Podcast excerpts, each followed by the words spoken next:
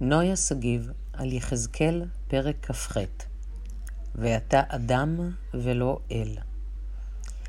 ממה אתם מפחדים יותר? מכישלון או מהצלחה? ההיגיון אומר לענות שכישלון יותר מפחיד מהצלחה, אולם הכנות עונה הצלחה. אל דאגה, אתם לא שונים ממחקרים שמשקפים תמונה כוללת של נפש בני האדם בעולם המערבי. לפי מחקרים, מרבית בני האדם מפחדים מהצלחה. מדוע? סיבות שונות. יש שמדווחים על תחושה שאינם ראויים.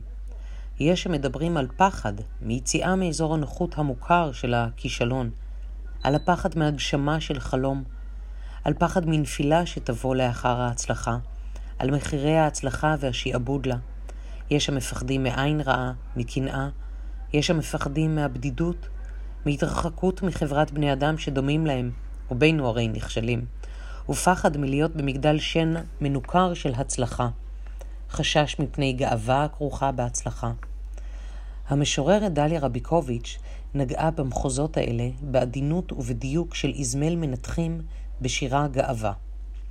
אפילו סלעים נשברים, אני אומרת לך, ולא מחמת זקנה.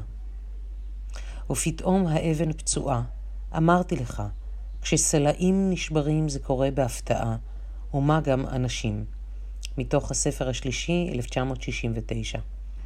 כותרת השיר מרמזת על סיבת שבירת הסלעים, הגאווה.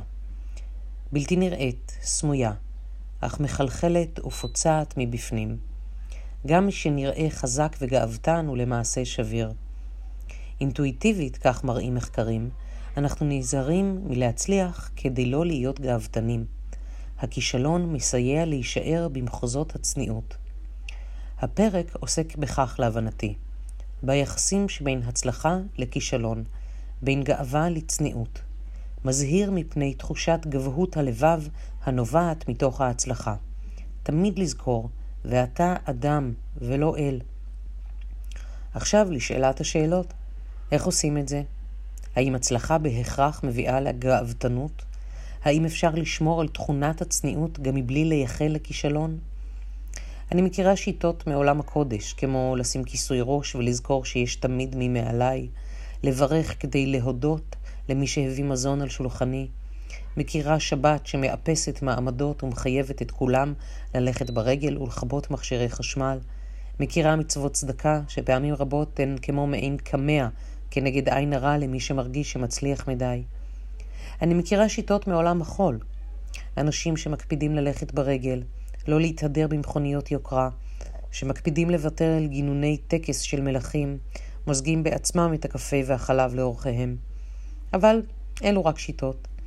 עיקרן לסייע לזכור מהות פנימית של צניעות. אתה אדם ולא אל, גם בשיאה של הצלחה. בהצלחה לכולם.